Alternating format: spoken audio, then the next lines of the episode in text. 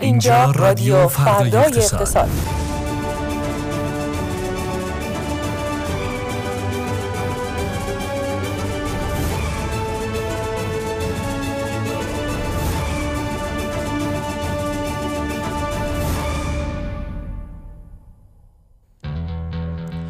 سلام می‌کنم بهتون خانم ها آقایان. امروز چهارشنبه پنجم مهر ماه 1402 با 52 دومین اپیزود از فصل دوم رادیو فردای اقتصاد با شما هستیم. امروز چهارشنبه است و ما یک ساعته با شما خواهیم بود. کماکان علی تسلیمی رو نداریم اما امیدواریم که به سلامت از سفر برگرده و شنبه همراه ما باشه. ممنونم از کسایی که ما رو به شکل زنده شنونده هستند و همینطور از کسانی که تصویر ما رو در یوتیوب می‌بینن و البته دنبال کننده های ما در پلتفرم های شنیداری مثل Castbox، Apple Podcast، Anchor و بقیه جاهایی که میشه ما رو پیدا کرد.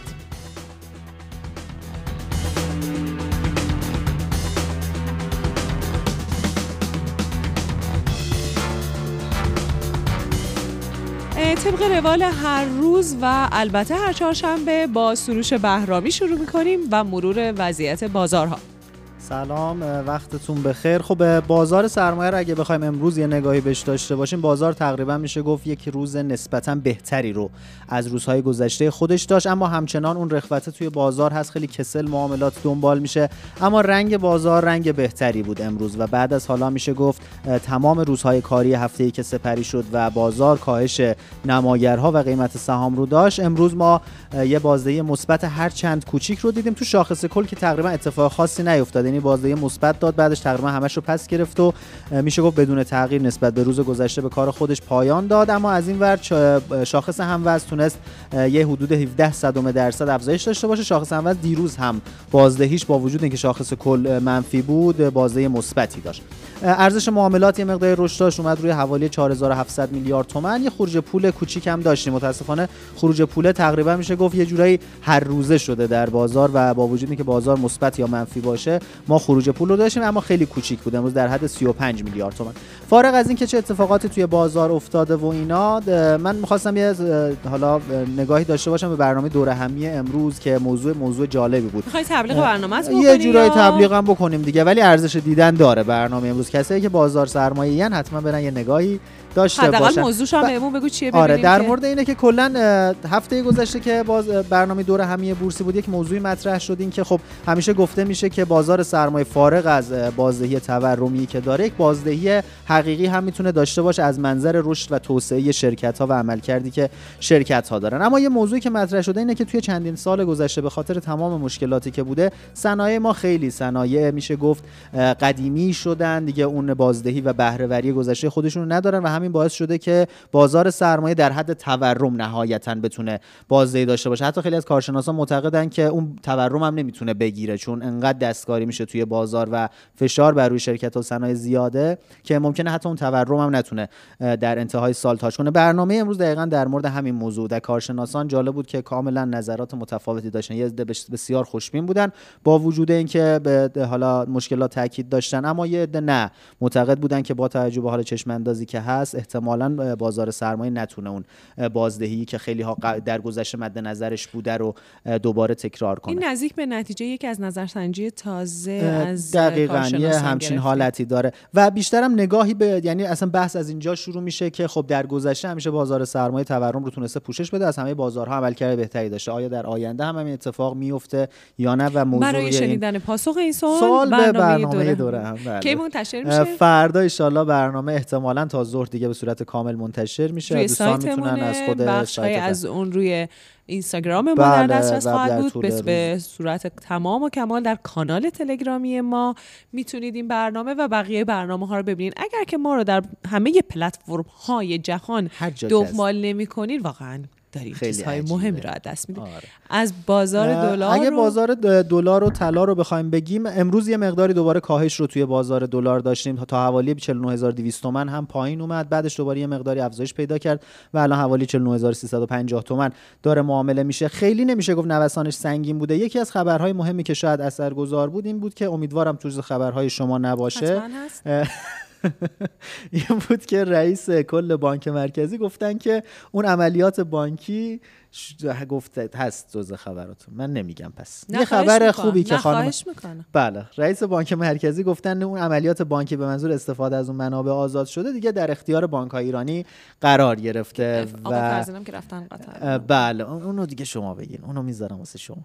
و این باعث شده که به هر حال یک خوشبینی ایجاد بشه که احتمالا بشه از دلارها حالا شما که خبر رو. دنبال می‌کنی واقعا رئیس رئیس بانک مرکزی در رابطه با همین پولهای آزاد شده رفته قطر یا اینکه صرفا اونطور من که در این خبر خبرها رو در جریان نیستم باهاشون فقط خواستم. نشون بدم که تسلط خبری آره خبر چقدر از تو بهتر برنامه. بله به هر حال این موضوع تاثیرگذار بوده اما اونور تو بازار طلا آخر چقدر شد دلار 49000 امروز؟ الان حدودا 300 350 تومن. آها. تو بازار طلا اما شرایط یه مقداری متفاوت داره دنبال میشه. طلای 18 اه، طلای گرمی 18 ایار 2 میلیون و 284 هزار تومن. از اون ور سکه امامی هم 2 میلیون و 720 هزار تومن. ببینیم کاهشاش نسبتا کاهشای سنگینی بوده. برمیگرده به بحث بازار جهانی. بازار جهانی امروز قیمت فلزات خیلی عملکرد خوبی نداشت. طلا و اونس جهانی اومده روی قیمت حدودا 1886 دلار. به ازای هر اونس که کف تقریبا یک ماهش به حساب میاد و اون مرز 1900 دلار رو که تقریبا همیشه میگن اهمیت زیادی هم داره برای قیمت طلا رو از دست داده کلا فلزی ها خوب نبودن. فلزات دیگه مثل مس و روی و دیگر فلزات رو هم نگاه کنیم شرایط این چنینی دارن و این کاهش قیمت طلا در بازارهای جهانی باعث شده که کاهش قیمت طلا در بازار داخل بیشتر از دلار قیمت باشه. هم بده؟ اه، قیمتم عرض کردم دیگه. قیمت سکه امامی دو- 27 و 200 و طلا 18 ایار 2 میلیون 284 هزار تومن الان دیگه وقتشه که برم. طلا بخریم. شما که. برو. من میرم. شما که برم یا وایس دست شما درد نکنه. ممنونم از سروش بهرامی.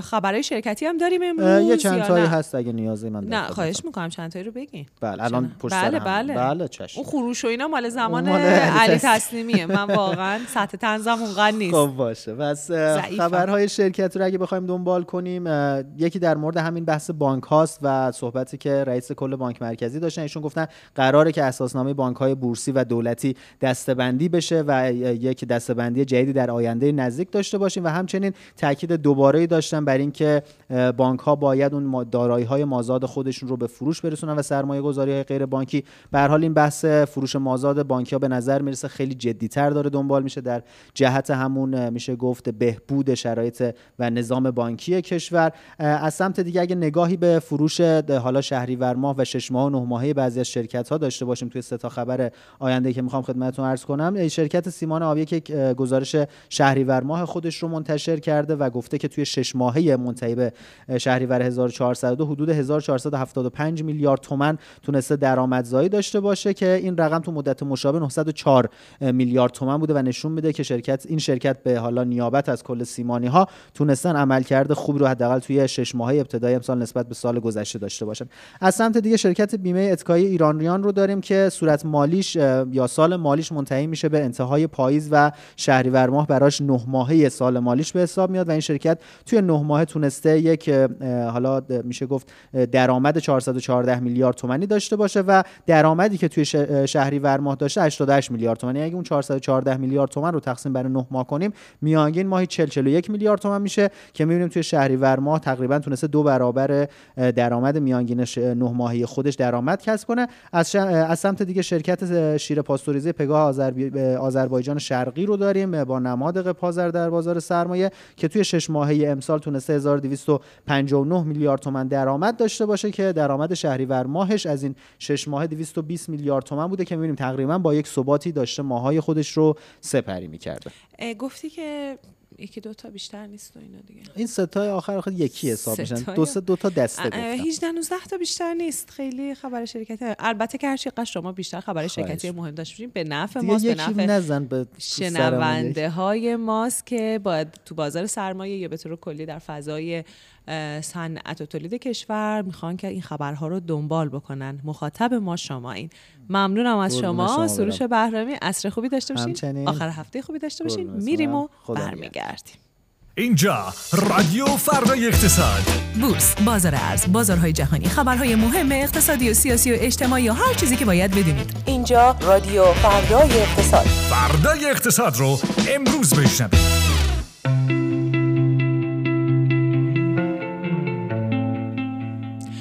دو راه دارم؟ یا مشروع خبرامو بگم و ترکیبش بکنم با فضای مجازی و کماکان آقای مجتبا نظری رو اینجا بشورم تا وقتی که آیتمم تموم بشه دوباره بریم بیایم بعد دوباره برسه به آیتمش یا اینکه برم سراغ آیتم مجتبا نظری. ولی من راه اول رو انتخاب می‌کنم که انتقام همه اذیت و آزارایی که تو تحریریه به بقیه می‌کنه رو ازش گرفته باشم. مخصوصا خوردن قهوه قبل از اینکه کاملا دم بکشه.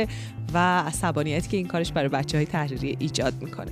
خب من خبرها رو مرور می‌کنم برای شما. اولین خبرم به صحبت های وزیر کشور آقای احمد وحیدی برمیگرده. ایشون در رابطه با یک چالشی که این روزها خیلی راه افتاده تو شبکه های مجازی و به طور کلی خیلی دربارش صحبت میشه و اون حضور تعداد زیادی از مهاجرین کشور همسایمون افغانستان در ایران هست. آقای وحیدی گفتن که وزارت کشور در تلاش برای ساماندهی امور مهاجرینه و گفته که اون که تو رسانه ها گفته میشه ممکنه مبالغه آمیز باشه. هیچ مرجع رسمی عددهای خیلی بزرگی که گفته میشه 10 میلیون 12 میلیون رو تایید نمی‌کنه. کاملا مشخصه که نسبت با یک برنامه از پیش تعیین شده و طراحی شده می‌خوان که در واقع این فضا رو یک مقدار در رابطه با حضور مهاجران در ایران گلالود بکنن و ایشون تاکید کرده که اون چه که ما می‌تونیم الان تایید بکنیم اینه که 5 میلیون نفر مهاجر رس در واقع مهاجر افغانستانی در ایران وجود داره و تعداد مهاجرین رسمی خب طبیعتا کمتره. بعد هم خواستن که لطفا از اظهارات غیر کارشناسانه و آمارهای ساختگی درباره تعداد مهاجرین افغان جلوگیری بشه. خب می‌دونیم که چند چند وقتی هست که مخصوصا تو شهرهای بزرگ همه ما بیتاروف تعداد بیشتری از کسانی رو که به نظر می‌رسه از مهاجران افغانستانی باشن می‌بینیم این موضوع نگرانی هایی رو برای عده از هموطنانمون ایجاد کرده. از اون سمت عده بسیار بیشتری حالا بسیار زیادی از هموطنان میگن که شاید بخش بزرگی از این نگرانی ها برگرده به بعضی از پیشفرض ها و بعضی از تصورات ما و بعضی از شاید تعصبات ما. اما خب همطور که گفتم در مقابل گروه بزرگی هم هستن. که ابراز نگرانی می‌کنن و اما اون چه که شاید ما بتونیم به عنوان تجمیع نظرات این دو گروه و خواسته این دو گروه مطرح بکنیم همین بحثیه که آقای وحیدی گفتن در صورتی که اجرا بشه یعنی ساماندهی ماجرا و اینکه حداقل بدونیم چند نفر دقیقا مهاجر در ایران هستن هر کدوم به چه گروه و دسته تعلق دارن برنامهشون چیه وضعیت چیه کجا هستن و ماجرا یعنی خیلی ولنگار دست کم نباشه. گزارشی که می‌خوام براتون مرور بکنم مربوط هست به روزنامه هممیهن که برمیگرده به همین ماجرا و جنجال بیرون کشیده شدن سیمان و فولاد از بازار سرمایه و در واقع بورس کالا اینطور که روزنامه هم میخن از دولت خواسته به نظر می‌رسه که بیخیال شدن وعده 4 میلیون مسکن خسارت کمتری به کشور بزنه نسبت به تصمیم هایی که پیرو این ماجرا قرار هست گرفته بشه. اهم از همین فشاری که داره میاد برای بعضی از تصمیم ها در رابطه با بورس کالا. خیلی جالب اینه که آقای خاندوزی وزیر اقتصاد امروز تو صحبتاشون گفتن با توجه به اینکه بورس کالا به عنوان بستر شفاف نظام توزیع کالاهای اساسی و پایه تعلق میشه دولت تا الان هیچ تصمیمی در زمینه خروج سیمان از بورس کالا نگرفته. خب این خبر خیلی خوشحال کننده ایه که نشون میده دولت به هیچ عنوان در رابطه با این دست تصمیم ها یک دست نیست. کماکان فشار بسیار زیادی برای مقاومت در برابر حرفهای از جمله صحبت های وزیر راه و شهرسازی وجود داره که گفته بودن عرضه سیمان و فولاد تو بورس کالا خیلی غلطه. چرا سیمان و فولاد رو با قیمت جهانی ما باید تو داخل کشورمون بخریم؟ خب این صحبت ها واکنش هم داشت. خیلیا گفتن که در حالی تو ایران قیمت سیمان تونی 19 دلاره که قیمتش به صورت میانگین در جهان تونی 61 دلاره و از اون طرف هم همین قیمت تو آمریکا تونی 135 دلار بوده. اصلا این که ما داریم با قیمت جهانی میفروشیم از کجا اومده؟ بد نیست به همین مناسبت همین صحبت ها گریزی هم بزنیم به حرفای آقای جبرائیلی که یک توییتی کردن در با همین موضوع و گفتن که سود چهل شرکت بورسی در سال 1401 مجموعا 957 همت بوده در حالی که این رقم در سال 1400 800 همت بوده و این سود نجومی از سفره ملت کسر شده. نه حاصل بهرهوری و تلاش بوده بلکه حاصل جهانی سازی قیمت ها و سازوکار حراج تو بورس کالاست خب خیلی ها ورود کردن و گفتن که نسبت باید ما ببینیم در سال 1400 نسبت به 1401 وضعیت تورم به چه شکل بوده وضعیت قیمت ها به چه شکل بوده. اینکه 800 همت تبدیل شده 957 همت. اصلا اونقدر جهش عجیب غریبی نیست. اگه ما بیایم ریز بشیم توی میزان سود عملیاتی این شرکت رو ببینیم که بعضا خیلی هاشون تو ضررن. یعنی به نسبت تورم اگه ما بخوایم سود واقعیشون رو استخراج بکنیم می‌بینیم که همچین اوضاع خوبم نیست و این عددهایی که داریم میگه شاید عددهای بزرگی باشن اما نسبت به همدیگه خیلی عددهای بزرگی نیستن. خبری که رئیس سازمان امور مالیاتی اعلام کرده. هم جالب به نظر می‌رسه ایشون گفته که درآمدهای مالیاتی در شش ماه ابتدایی امسال به دو برابر درآمدهای نفتی رسیده. خیلی ادعای بزرگی بعضی از کارشناسان ما از جمله همین کارشناسی که کنارم نشسته آقای مجتبی نظری به من گفتن که احتمالا منظورشون درآمدهای نفتی که وصول شده و به دستشون به دست دولت رسیده. نه کل درآمدهای نفتی چون اینجوری باز عدد عجب غریب میشه. اما به هر حال اینم حدس و گمانیه. ما به صحبت که کارشناس برنامهمون همین چند دقیقه پیش گفتن. ترجیح میدیم بسنده نکنیم. بعدتر گفتگوی مفصلتری با خودشون و بقیه کارشناسان حاضر در فردای اقتصاد خواهیم داشت. مشروع خبرها رو با من داشتین. به اضافه گریزی به فضای مجازی میریم و با اقتصاد کلان برمیگردیم.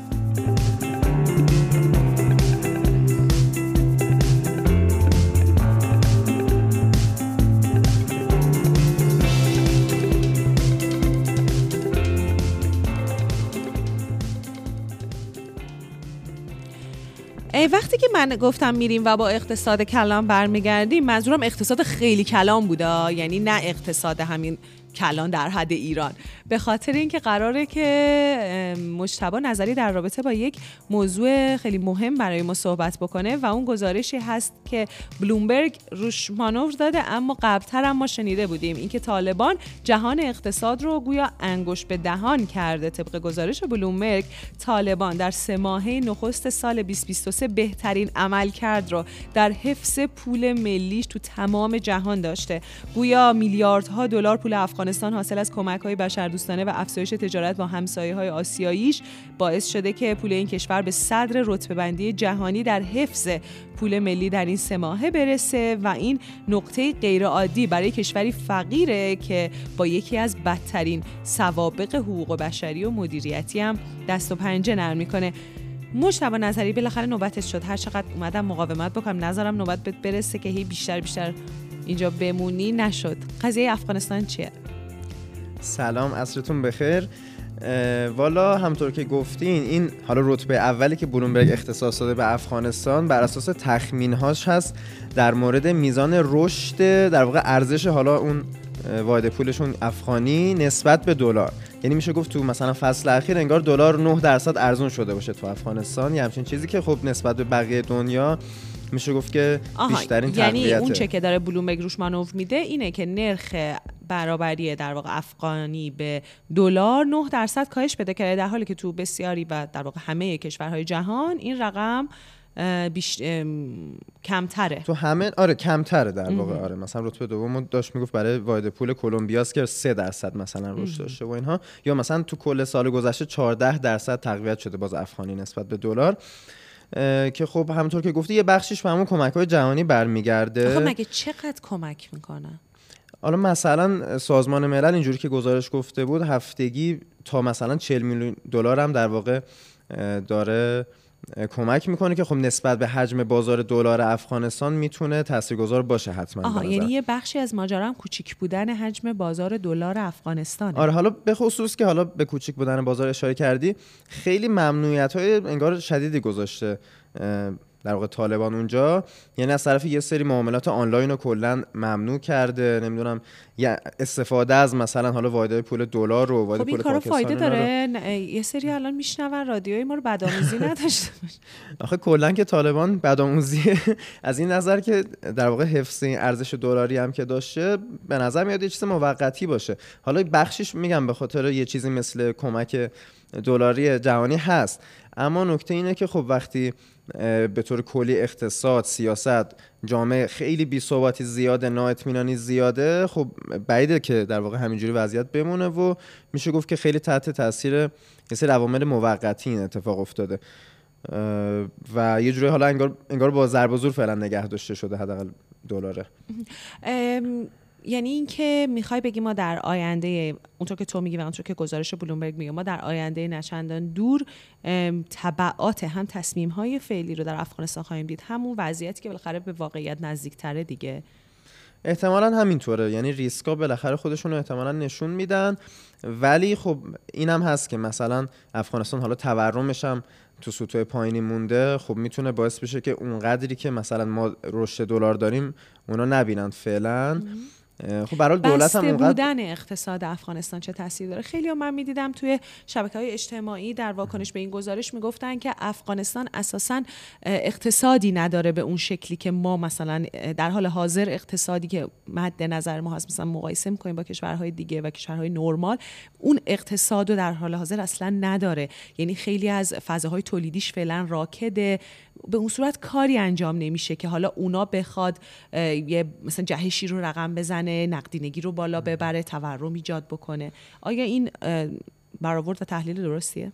آره قطعا موثره چون هم تحریمه هم کلا فضای اقتصاد خیلی فضای بسته خب مثلا در مورد دلار هم وقتی که خب اینقدر اقتصاد بسته باشه تقاضا برای دلار هم اونقدر قرار نیست زیاد باشه که مثلا وارداتی بخواد اتفاق بیفته. باش دیگه یعنی تو زمین دلار هم میشه این صحبت رو کرد. و به طور کلی هم آره حالا من باز اطلاعات خیلی جزئی در مورد بخش های اقتصادی افغانستان ندارم ولی احتمالا خب بعد از در واقع ورود طالبان به عملا میشه گفت حکومت خب احتمالش هست که خیلی از اصلا بخش اقتصادی از کار افتاده باشن و اصلا تقاضای چندانی برای نقدینگی یا مثلا برای حالا دلار برای واردات وجود نداشته باشه. جالب بود. ممنونم از تو. مشابه نظری ما توی این چند روز خیلی دیدیم که خیلی اقتصاد افغانستان رو با ایران مقایسه کردن و گفتن که چرا اونجا با اون وضعیت نابسامان اونجوریه چرا اینجا. اینجوریه و خیلی ها گفته بودن که در واقع از کسایی که به دنبال بحث تثبیتی و اینها هستن تثبیت نرخ ارز هستن گفته بودن که به خاطر اینکه افغانستان گره نزد اقتصاد خودش رو با دلار بعضی های دیگه گفتن که اصلا این مقایسه مقایسه اشتباهیه فعلا که اصلا افغانستان پتروشیمی و فولاد و اینا نداره که اصلا این موضوع بخواد در موردش صدق بکنه. خلاصه خیلی بحث عجیب غریبیه و کلا در چند روز در حتی چند هفته گذشته ما خیلی بحث های مرتبط با افغانستان رو در گفتگوهای هموطنانمون زیاد می‌بینیم. بازم ممنونم از تو مشتبا. امیدوارم که هفته آخر هفته خوبی داشته باشی. متشکرم. مجبورم بذارم بری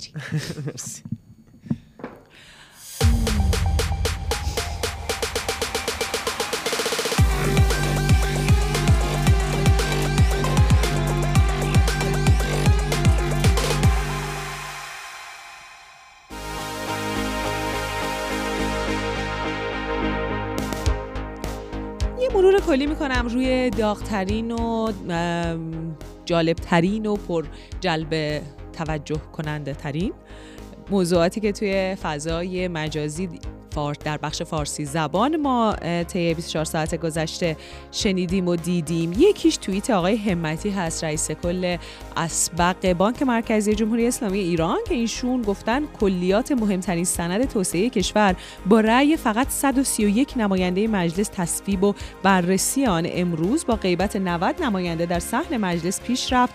دولت هم معترض تغییرات بسیار زیاد کمیسیون تلفیق در لایه هست آیا این برنامه توسعه با تغییرهای کلان اقتصادی متناقض در هدف قابلیت اجرایی خواهد داشت.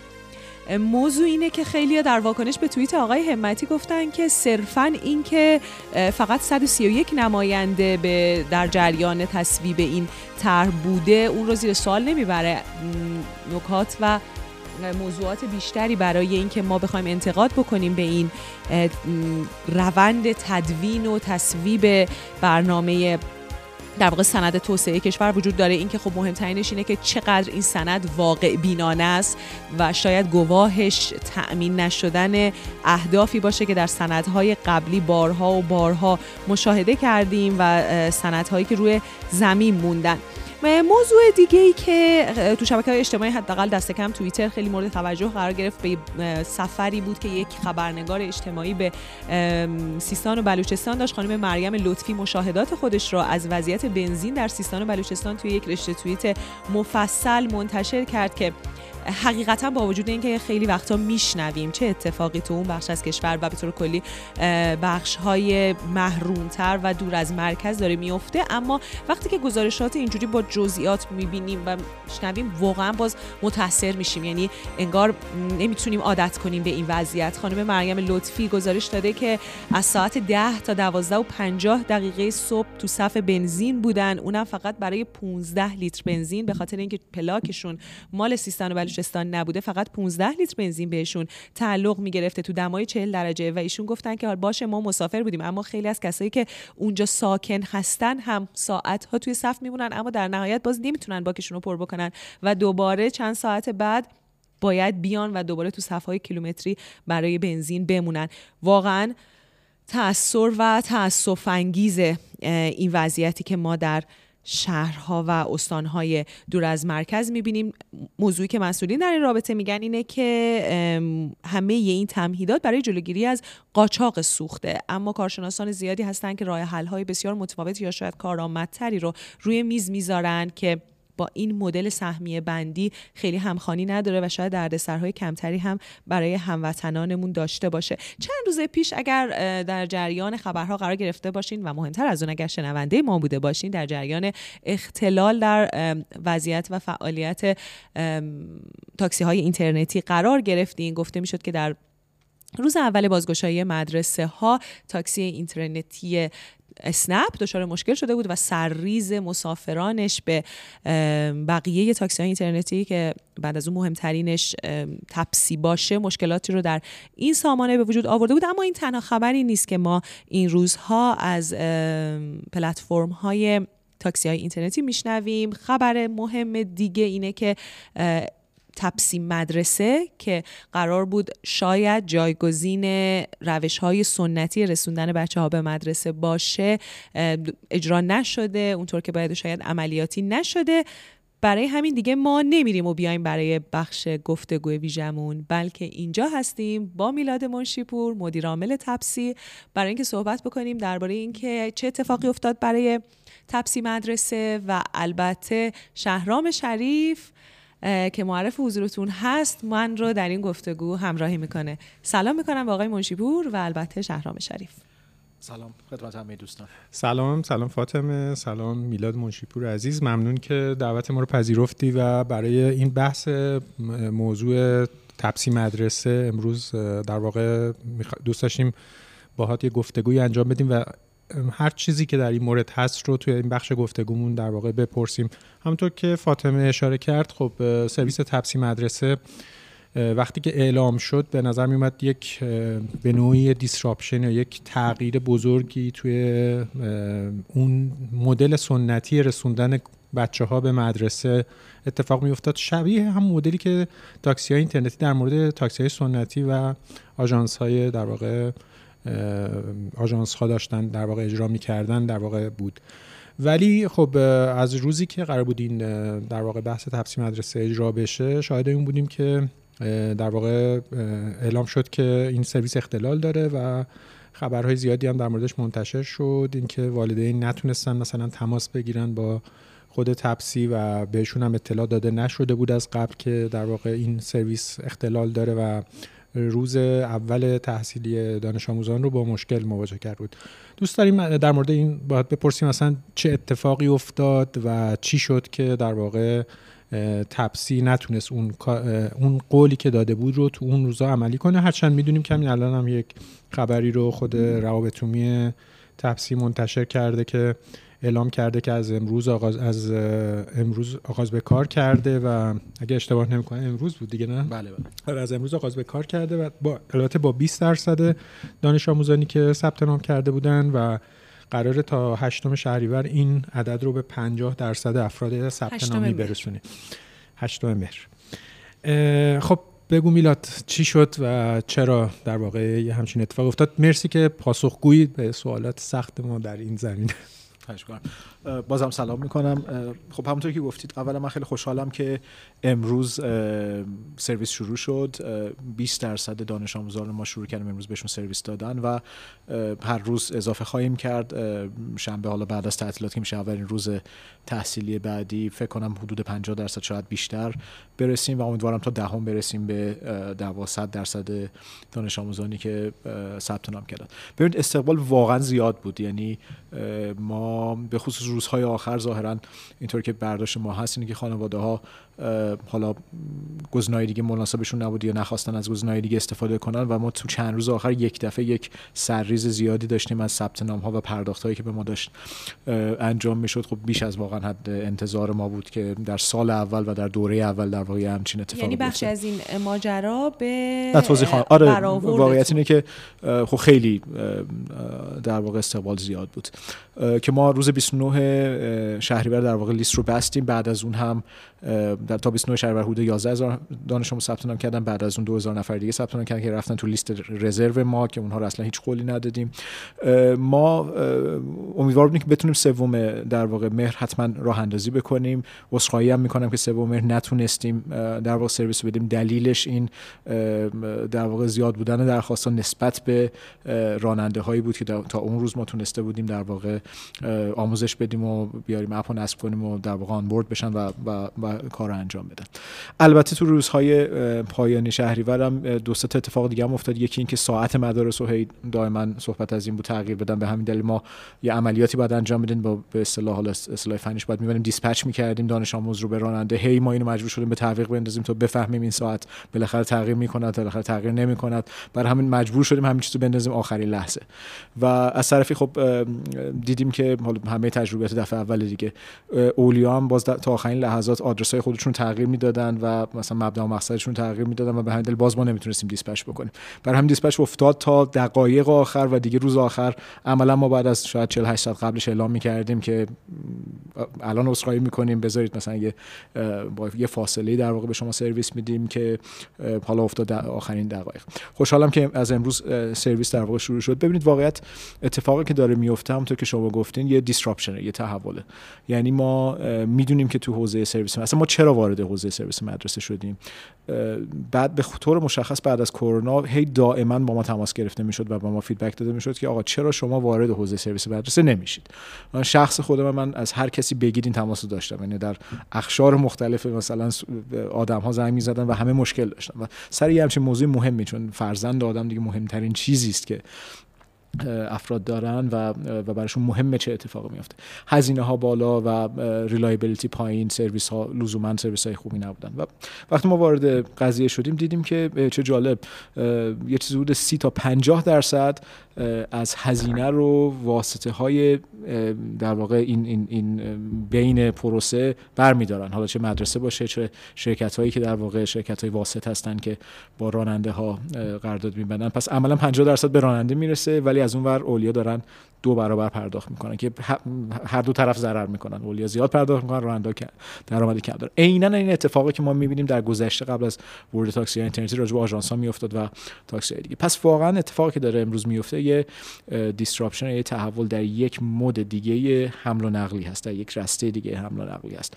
و من امیدوارم که ما بتونیم این تحول رقم بزنیم. یعنی همونطوری که خب در مورد تاکسی اینترنتی مدتی طول می‌کشه تا سرویس جای خودش بیفته. من اینجا واقعا از اولیا و مردم خواهش می‌کنم که کنار ما باشن و با هم دیگه بتونیم همین feedback ها رو بدیم و بتونیم سرویس اصلاح بکنیم که ترم بعد سرویس 20 درصد از ترم یک بهتر باشه و سال بعد یه سرویسی باشه که از سرویس سنتی قطعا بهتر خواهد بود و بتونه سرویس بهتر بده. امروز هم که داریم صحبت می‌کنیم خب ما قیمت حدود 30 درصد آوردیم پایین. یعنی شاید یکی از تنها محصولاتی که در سرویس هایی که در کشور وجود داره که در واقع با تعرفه دولتیش سازگاره همین هست و ما با تعرفه در واقع شورای شهر داریم کار می‌کنیم.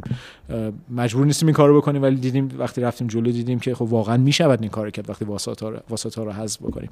البته که خب طبعا از نظر مالی اینم خیلی روشن میگم از نظر مالی سال اول حتما برای ما ضررده هست و ما سرمایه گذاری می‌کنیم توی این موضوع.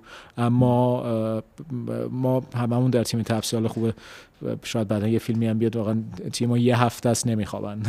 تیم به طور مشخصه که واقعا یعنی آره چون واقعا موضوع سرویس و بچه ها خب خیلی مهمه و قابلیت خطا نداریم ولی خب اول مهر برای شما فکر کنم سخت ترین اول مهر زندگی بود. واقعا اینطور بود واقعا سخت ترین اول مهر بود. ولی امیدوارم که این تحول اتفاق بیفته.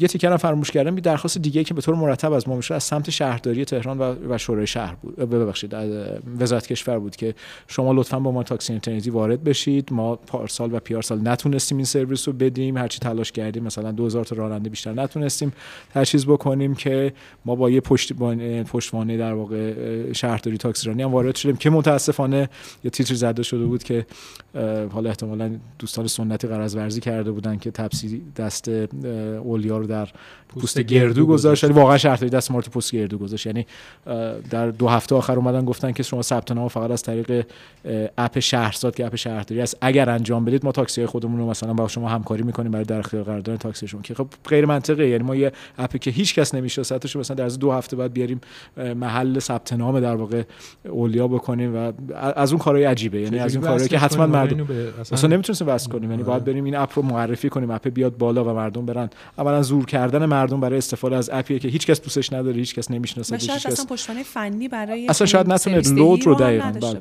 و خب ما طبعا قبول نکردیم. چرا قبول نکردیم؟ واسه که حتما با شکست مواجه میشونیم و خب شهرداری پشت ما رو خالی کرد. یعنی عملا ما به کمک شهرداری اومدیم. چیزی که خودش نمی‌تونه مدیریت کنه چیزی که نمی‌تواند انجام بدهد. ولی از اون ور پشتیبانی هم دست دادیم. یکی دیگه از دلایلی که باعث شد که در واقع روز سوم مهر ناوگان نسبت به تقاضای ما بالانس نباشه یکی دیگه از موارد این بود. جناب منشیپور شما تو صحبتاتون به اینکه حالا بالاخره استقبال بیشتر از اونچه که فکر می‌کردیم بوده اشاره کردین به اینکه همکاری که بهتون وعده داده شده بود از طرف حالا ارگانهای مثل شهرداری انجام نشدم اشاره کردین. ولی من از لابلای حرفاتون از یک سمت و از یک سمت به خاطر شاید یکم بدبینی و اون نگاه دیگه ای که دارم اینه که تاثیر دست دلال ها اون کسایی که می‌گفتین 50 درصد دست کم از پول رو اون وسط بر میدارن بله. یا اون بخشی که این تاکسی های سنتی در واقع روش سنتی چقدر عاملی بود برای اینکه این اختلال به وجود بیاد یعنی چه سنگ اندازی های اتفاق افتاد از جانب مقاومانی که داشتن مشکل ایجاد می‌کردن. به واقعیت اینه که نه برای لانچ ما مقاومتی ندیدیم از از برابر بخش سنتی چون مقاومتی نمی‌تونن بکنن چون در واقع راننده ها مستقل هستن. یک اتفاق دیدیم که اتفاق مهمی بود و یک انتظارم داریم که امیدواریم اتفاق نیفته. اولیش این بود که خب وقتی که با یه روز تاخیر اتفاق افتاد مثلا تیترای دیدیم از این جنس که تپسی پول مردم پس نمیده. در صورتی که مثلا از بین همه اون آدمی که ثبت نام کردن چند صد نفر بیشتر پولشون رو نخواسته بودن و همه نگه داشتن تا به امروزی که داریم صحبت می‌کنیم. گرفته بودید دیگه نه نه شهری کامل گرفت از 29 شهری به اونور دیگه همه پیش پرداخت کامل انجام دادن. و ظرف 24 ساعت فکر کنم 48 ساعت در واقع ما همه پرداخت رو برمیگردیم. خب اینا شیطنت آمیزه نشون میده که یه نفر پشت این خبرها هست که مثلا انگار تپسی دارد کلاهبرداری می‌کنه که خب هیچ وقت یه همچین سابقه در تپسی در مورد ده هزار تومن هم وجود نداشته چه برسه به همچین مبالغ. خب اینا قرض ورزی بوده ما فکر می‌کنیم.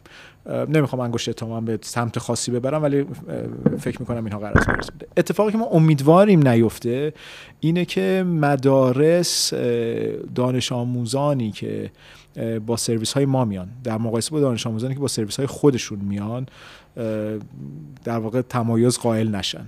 مثلا اینطور نباشه که اون پدر مدرسه بره برود دانش آموزان که سرویس مدرسه رو استفاده می‌کنن یه جوری دیگه باشون برخورد بکنه دانش آموزان یا جای پارک مثلا سرویس ها فرق بکنه و غیره. امیدوارم اتفاق نیفته که البته اگه این کارو بکنن یعنی در برابر انگار دانش آموز اولیا وایستادن نه, نه لزوما تپسی. اینو باید ببینیم. باید ببینیم برخورد مدارس چطور خواهد بود. میلاد تو یه سابقه خوبی داری در اینکه راحت میپذیری اشکالات و مشکلات و اینو در مورد هک تپسی دیدیم. بعدش هم زیاد میپذیریم. آره زیاد میپذیریم. اتفاقات در مورد تپسی هم داره مرتبا تکرار میشه. در مورد هک این اتفاق افتاد. بعدش هم خب ما الان شاهد این هستیم که یه تعداد زیادی در واقع هک اتفاق افتاد. هیچ کس هم هیچ مسئولیتی قبول نکرد. یه خوبی خب استارتاپ ها این هستش که در واقع این در واقع مسئولیت پذیر هستن و خودت هم نشون دادی این گونه هست. ولی من دوست دارم اینجا در واقع اون جایی که مسئولیت پذیری تو این حوزه هست و مسئولیت خودت هست هم بگی بهمون. یعنی واقعا چه اتفاقی افتاد که نتونید نتونستید اطلاع رسانی بکنید به مردم که آقا مثلا ما فردا نمی‌تونیم مثلا به شما این سرویس رو ارائه بدیم؟ که حداقل دست منتقدان در واقع دیگه اینجا و خود پدر مادرها خب خیالشون راحت باشه که این اتفاق نمیفته بله. براشون. ببینید واقعیت اینه که اشتباه محاسباتی ما بود. یعنی انقدر تا آخرین لحظات امیدوار بودیم که بتونیم سرویس رو سه مهر بریم که هی صبر کردیم صبر کردیم تا یه جایی که دیگه دیر شده بود. واقعیت اینه که باید از دو روز قبلش بالاخره یه احتمال 20 درصدی 30 درصدی می‌دادیم که ممکنه به سه مهر نرسیم به دلیل عدم تعادل عرضه و تقاضا. واقعیت اینه که اشتباه محاسباتی بود و باید زودتر اعلان کنیم. اما چیزی که می‌خوام بگم اینه که قطعا ما خودمون خیلی ناراحتیم که نتونستیم سر وقت شروع بکنیم. هرچند که در سرویس های سنتی هم معمولا دو هفته اول کالیبراسیون عملا صورت می‌گیره تو سرویس. یعنی یه چیز دیگه می‌خوام بگم. این اتفاق بدی بوده و ما هم ازش عذر می‌خوایم و امیدوارم که در در طول مسیر شاهد این چنین چیزها نباشیم. اما این سرویس کماکان در واقع نیاز به همکاری اولیا رو داره و همینطور رانندگان ما. تا سرویس در واقع جای خودش رو دقیقا پیدا بکنه با مدرسه match بشه نمی‌دونم راننده ها بتونن به اون سیستم efficient چون وقتی میگیم که هزینه رو میاریم پایین خب یه سری کارا کردیم اون پشت یه سری کارهای هوش مصنوعی انجام داده data science انجام داده یه سری مسیریابی ها کرده که با سیستم سنتی متفاوته. همونطور که یادمونه تو تاکسی اینترنتی ممکن بود اوایل مثلا آدم ها هم دیگه یه ذره سختتر پیدا کنن حالا در مورد پیدا کردن مشکل نخواهیم داشت. ولی بالاخره یه سری گیرهایی وجود داشت منتظر میموندن آدم ها اینا تا الان اینجوری شده که تاکسی اینترنتی دیگه بدون تاکسی ها احتمالا متصور نیستیم. در واقع رفت آمد در اون شهری دربستی رو حداقل. خب این اتفاق ان در مورد سرویس مدارس هم میفته ولی قلقی لازم داره. و اینجا من خواهش که دارم اینه که اولیا کنار ما باشن چون اگر با هم دیگه این کار رو انجام بدیم در نهایت یک معضلی رو حل خواهیم کرد. امیدوارم که یک معضلی رو حل بکنیم. ولی باید با هم حلش بکنیم. یه تفاوت و سختی هم سرویس مدارس داره نسبت به فرض کنید تاکسی اینترنتی یا نسبت به مثلا سرویسی مثل دیجی کالا یا هر سرویس دیگه اینه که ما به مرور قرار نبوده launch ش بکنیم و کم کم user اضافه کنیم. روز اول قرار بوده این همون سرویس رو بدیم که تا پایان ترم اول قراره بدیم. و خب اینها واقعا نیاز به همکاری اولیا داریم. که انشاءالله موفقش بکنیم. چون حتما تو این business رو کاملا دیدین و پیچیدگیاشو در جریان هستی می‌تونی بگی پیچیده ترین بخش این موضوع کجاست؟ حالا اون چیزی که همه دنبالش بودن این بود که آیا تپسی خب مدل خودش رو برای اینکه رانندگان مختلف و به مسافران مختلف به نوعی dispatch می‌کرد یا متصل می‌کرد رو در واقع اینجا باید متفاوت عمل کنه. یعنی یک راننده مشخص برای بله. یک گروه مشخص در یک ساعت ساعتهای مشخص برای رفت آمد. پیچیدگی اصلی سرویس مدرسه چی هستش و مهمترین مزیتی که حالا مثلا به دست میاد برای کار برای نهایی اون چی خواهد بود ساده مدل ساده, ساده ترین ولی پیچیده ترین نکته رو بگم همین بالانس کردن هزینه سختترین کاریه که ما باید انجامش بدیم. پشتش لایه ها چیز نشسته کار نشسته که خدمتتون عرض خواهم کرد. یعنی واقعیت اینه که یک راننده تپسی یا راننده تاکسی اینترنتی در پیک صبحگاهی درآمد خوبی دارد. و این درآمده رو می‌تونه به هر طریقی کسب بکنه. حالا ما می‌خوایم به یک ترتیبی رازیش بکنیم که تو بیا یک الگوریتم دیگه ای رو دنبال کن بیا چند نفر رو از مبدأشون بردار ببر تو مدرسه بذار با قیمتی که برای اولیا بیارزد برای اینکه این کار رو بخوایم بکنیم باید این بهینه سازی رو انجام بدیم. از یه طرف راننده باید عادت بکند باید بهینه عمل کند طبق الگوریتمی که ما داریم و در نهایت بتونه سرویس مناسبی بده که برای قشری که حساسن یعنی فرزندان حساسن. کلا همه چیز پیچیده است ولی در نهایت ما همه اینا رو باید خلاصه کنیم به قیمت ارزون تر با کیفیت کافی و مناسب. و خب واقعیت همونطور که شما هم اشاره کردی با الگوریتم عادی تپسی هم متفاوته. یعنی با یک مدل مثلا کریم رو من دیدم سرویس مدرسه رو راه اندازی کرده توی امارات. خب خیلی روش ساده ای رو اعمال کرده که یوزر بیس اونجا یا بهش عادت دارن یا اصلا نیاز سرویس مدرسه این شکلی نیست بخاطر که اتوبوس دارن جاستانه دیگه. اومده واوچر داده گفته که مثلا من به ازای رفت و برگشت یه قیمت فیکسی میدم و هر راننده که بخوام میفرستم و راننده ها متفاوت خواهم بود. خب ما باید با نیاز مردم و نیازی که عادت داریم بهش که به درستی هم این عادت اتفاق افتاده به خاطر همه حساسیت هایی که وجود داره بعد میومدیم مچ می‌کردیم و این کار کار سختی بود. البته که از خب تکنولوژی که داشتیم در در اون تپسی استفاده کردیم به عنوان مثال تپسی پک ما خب مشابهت زیادی الگوریتمش داشت.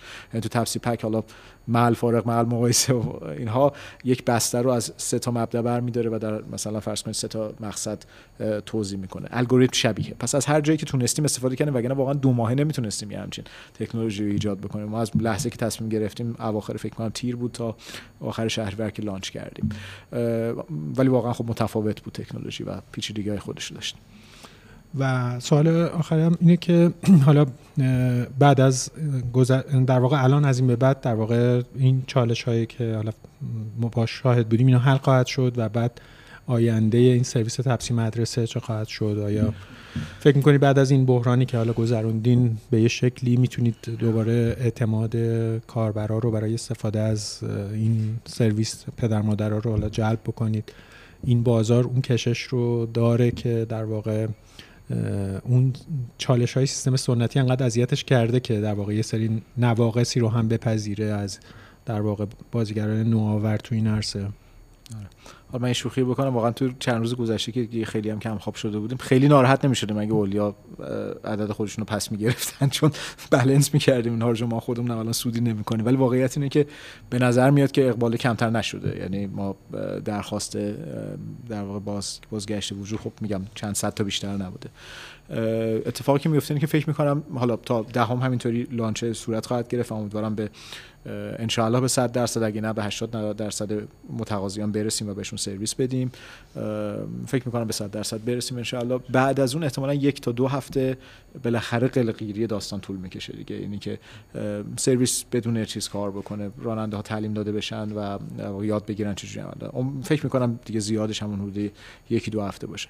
ترم بعد دوباره تکرار خواهیم کرد. اگر مردم بخوان که تکرار بکنیم و حتما خب سرویس در واقع مشهورتر و پخته تری خواهد بود. و بریم جلو ان ببینیم چی میشه.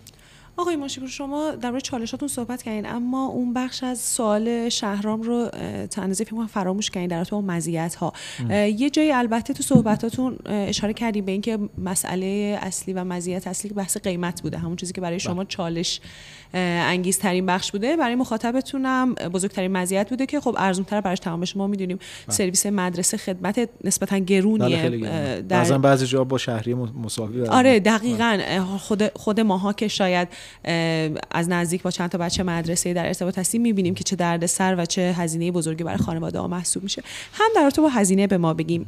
یه حدودی بدین که چقدر. فکر می‌کنم یه جایی گفتین سی درصد. آیا این سی درصد میانگینه یا نه؟ و آیا بگین به غیر از این چه مزیتی؟ آیا ما با اون نگاه مدرنی که به در واقع در حوزه تاکسی های اینترنتی داشتیم در مقوله حمل و نقل داخل شهری و بین شهری اینجا هم مواجه خواهیم بود. خب ما بله. دیدیم که فرهنگ تاکسی سوار شدن تا اندازه زیادی تغییر کرد. کولر حتما باید باشه ماشین تمیز باشه ادب و تربیت راننده مثلا خوب باشه. آیا ما این تحول رو حالا به شکل دیگری در این حوزه هم خواهیم داشت یا نه؟ آیا در بعضی از دغدغه‌های های فرهنگی خانواده ها من می‌دونم خیلی از خانواده ها اصرار دارن که تو مقاطع پایین حداقل راننده سرویس بچه ها خانوم باشه. یه سری دغدغه اینجوری. آیا بستری برای این دغدغه ها وجود داره؟ برای من حالا بخوام سوالمو در سه بخش جمع بکنیم. یکی میشه اینکه از نظر قیمت به ما بگین که دقیقا چه اتفاقی افتاده و چقدر مزیت محسوب میشه. دو اینکه آیا سایر مزایای غیر قیمتی رو هم ما خواهیم داشت یا نه؟ و سه اینکه چقدر این بسته به شرایط خانواده این سرویس انعطاف پذیره. خب قیمت رو بله ما به طور متوسط سی درصد قیمتمون پایین تر از قیمتی است که مدارس حتی قیمت مدارس امسال راستش نداریم. قیمت پارسال گرفتیم و یه افزایشی فرض کردیم که ممکنه افزایش بیشتر هم باشه. انکدوتایی که جمع کردیم مینیمم 3 درصده یعنی حتی تا 40 درصد ما ارزون تر هستیم توی برخی مدارس و برخی مناطق که خب معنا داره. از اون ور خب سعی کردیم یه انعطافی نه از اون جنسی که شما فرمودید من برمیگردم به سوال شما. ایجاد بکنیم توی سرویس مثلا اینکه اگر روزهایی به صورت غیر قابل پیش بینی مثل آلودگی هوا روزهایی که تعطیل می شود و عملا مدارس نیاز به سرویس ندارن. اون روزها دیگه ما از پدر مادر هزینه دریافت نمی کنیم به راننده هم هزینه پرداخت نمی کنیم چرا؟ به خاطر اینکه به راننده جور دیگه می‌تونیم سرویس بدیم و عملا وقتش رو پر بکنیم و بالاخره راننده حق داره که اون درآمدی که حساب کرده بتونه اتکا بکنه. پس ما اینو از یه طریق دیگه چیز می‌کنیم بارش رو تحمیل نمی کنیم به پدر مادر. سومین نکتهش خب واقعیت اون استفاده از تکنولوژی توی هم ایجاد امنیت هم ایجاد انتظار predictability قابلیت اینی که مثلا ببینیم بچه الان کجاست کی می‌رسه خونه کی داره میره اصلا رفته مدرسه نرفته مدرسه. خب همه اینها رو ما توی version اولی هم البته داریم ولی در version های بعدی خب اضافه خواهیم کرد و عملا از یه وسیله هوشمندتری استفاده می‌کنیم برای انجام اون سرویس سنتی. خب اون قابلیت سنتی هم داریم یعنی مقاطع تحصیلی از هم جدا جنسیت دانش آموز از هم جداست. در مورد اینکه customization انجام بشه یعنی بیایم به طور مشخص تغییر بدیم سرویس رو برای نیازهای خاص این کار رو نمی‌تونیم الان انجام بدیم. اول باید به scale برسیم. شاید در مرحله بعدی شاید یک سال دو سال بعد بتونیم یه در واقع تغییرات فرایندی بدیم. چون مثلا امسال هم می‌دیدیم بعضی از اولیا می‌خواستن که مثلا فقط دربست داشته باشن مثلا مسیر رو برن. یا به قول شما راننده خانم داشته باشن. یا مثلا شاید ماشینی با یک کلاس متفاوتی. مثلا. یا حتی بعضی از مدارس بودن مثلا پنج شنبه کلاس داشتن کلاس فوق العاده داشتن خب این کارو ما الان نمی‌تونیم انجام بدیم. یعنی چون تعداد زیاد هست و ما می‌خوایم اکثریت رو چیز بکنیم سرویس بدیم هنوز نمی‌تونیم بیایم عملا به طور مشخصی سری تغییرات بدیم. ولی امیدواریم که از سالهای آینده بشه این کارو کرد. باید دید. باید یه ذره سرویس جا بیفته تا ببینیم می‌تونیم این کار رو انجام بدیم یا نه. و من حالا می‌خوام یه مقدار سوال اقتصادی بکنم اگه شهرام شریف به من این اجازه رو بله. بده شما به هر حال یه شرکت بورسی هم هستید بله. خوشبختانه و وقتی که خبری رو اعلام می‌کنید وقتی که اعلام می‌کنید یک پروژه جدیدی در دست اقدام دارید خبرش رو منتشر می‌کنید روی اون چه که بر سهامدارانتون میگذره تاثیر داره. ممکنه ای بگن که چه مثلا سرویسی و این حتما رو ارزش سهام تاثیر خواهد داشت روی صورتهای مالی روی سود نهایی. بنابراین بیان سهم شما رو خریداری بکنن. یا یه عده بگن که مثلا ما بچه ستیزیم و اصلا بعدمون میاد چرا تبزین کار کردیم؟ مثلا حالا ما خیلی تخیل بکنیم سهمشون رو اصلا به این دلیل بفروشن. و خب الان این اتفاق این مشکل ممکنه که محاسباتی رو تغییر داده باشه. من می‌خوام ببینم این بورسی شدنه تا چه اندازه شما رو در رابطه با تصمیم هاتون محتاط کرده و تا چه اندازه مسئولانه تر در رابطه با تصمیم هاتون و تأثیری که روی وضعیت اقتصادی شرکتتون و سهامداراتون می‌ذاره گذاشته. خب قطعا خبرهای خوب و بدی که از هر شرکت بورسی میاد تاثیر رو قیمت سهمش داره. هرچند اینو بدونیم که در وضعیت فعلی بازار واقعیت اینه که فاندامنتال خود بازار مهمتر از تک تک شرکت هست یعنی الان بازار در یه حالت رکود و نظاره قرار داره که بهترین و بدترین شرکت انقدر با هم دیگه شاید تفاوت نداشته باشن. ولی به هر حال در یک بازه بلند مدت تر قطعا خبرهای خوب. تاثیر مثبت داره و خبر بعد تاثیر منفی داره. خب مسئولان تر رو نمی‌تونم بگم تغییر معناداری کرده چون اعتقاد دارم که شرکت ما همواره شرکت مسئولی بوده. الان دیگه راحتتر می‌تونیم راجبش حرف بزنیم و شاید بچه تمایزی باشه با بقیه رقبایی که شاید قبلا یه سری حرف رو می‌زدن ولی خب شاید یه ذره رسمیت نداشته. از اون نظر شاید تغییر نکرده باشه ولی خب برای ما مهم هست که وقتی هی وارد حوزه جدید بشیم هی product ها و محصولات جدیدی launch بکنیم چون می‌بینیم که باعث توسعهمون میشه باعث ارزش افزایش ارزش سهممون میشه و از اون ور امکان افزایش سرمایه رو برای ما بیشتر می‌کنه و می‌تونیم خب توسعه آتی بیشتری داشته باشیم. امیدوارم سوالتون جواب داده باشه. بله من جواب سوالم گرفتم. یه جورایی هم در واقع خب شنونده های ما بخش بزرگیشون اهالی اقتصاد هستن و دستی تو بازار سرمایه دارم. من خواستم که حتما به خواسته و نگاه اونها هم پرداخته باشیم. من سوالی ندارم. آقای شریف اگر شما موافق باشیم ما ما می‌تونیم آره گفتگو رو تمام کنیم. من یه سوال خیلی کوچیکی هم بپرسم اونم اینه که یه افزایش قیمتی رو به طور کلی توی تاکسی اینترنتی ما الان از اول مهر به بعد داریم می‌بینیم که البته معمولا هم توی جریان حمل و نقل در واقع که شهر شهرهای مختلفمون دیدیم دیگه. تو شیش ماه دوم یه افزایش قیمتی هستش.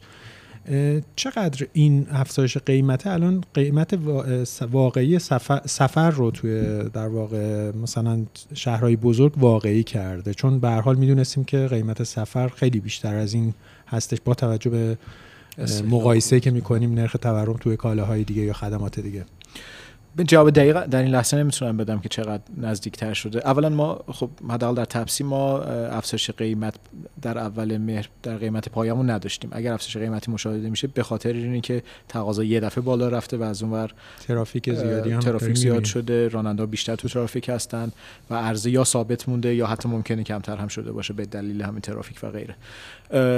که اون باعث بالا رفتن متوسط قیمت ها میشه که خب معمولا ما توی مهر پیکی می‌بینیم توی آبان بهتر میشه و یعنی ممکنه ببینیم آبان قیمت ها در واقع بیاد پایین تر از مهر. ولی واقعیت اینه که هنوز قیمت ها فاصله داره با قیمت واقعی. من این خوبه که اینو توضیح بدم.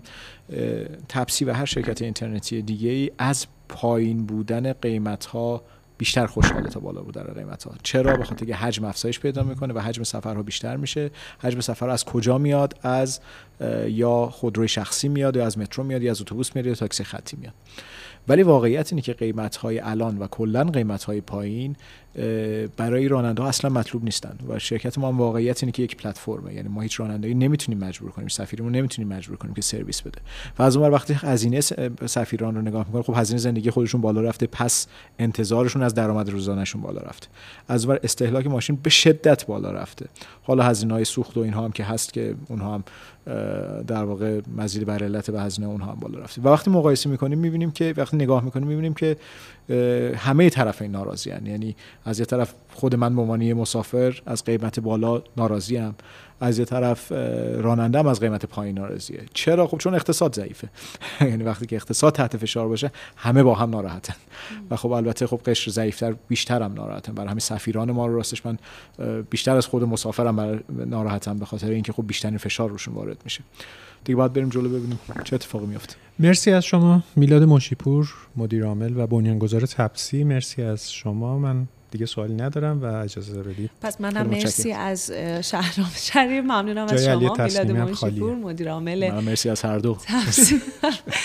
و بیشتر از همه ممنون از شما که تا این ساعت ما رو شنیدین. ممنون از شما که ما رو در پلتفرم های مختلف دنبال می‌کنید. امیدوارم که 52 دومین اپیزود رادیو فردای اقتصاد در چهارشنبه پنجم مهر ماه 1402 اونچه که شما می‌خواستید بوده باشه. مخصوصا اون بخشش که مربوط به نبودن علی تسنیمیه ولی متاسفانه از شنبه داریمش. آخر هفته خوبی داشته باشین. شنبه رس ساعت 18 اینجا خواهیم بود.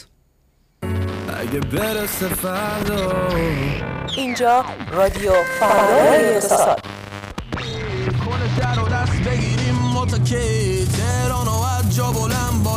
اینجا رادیو فردای اقتصاد.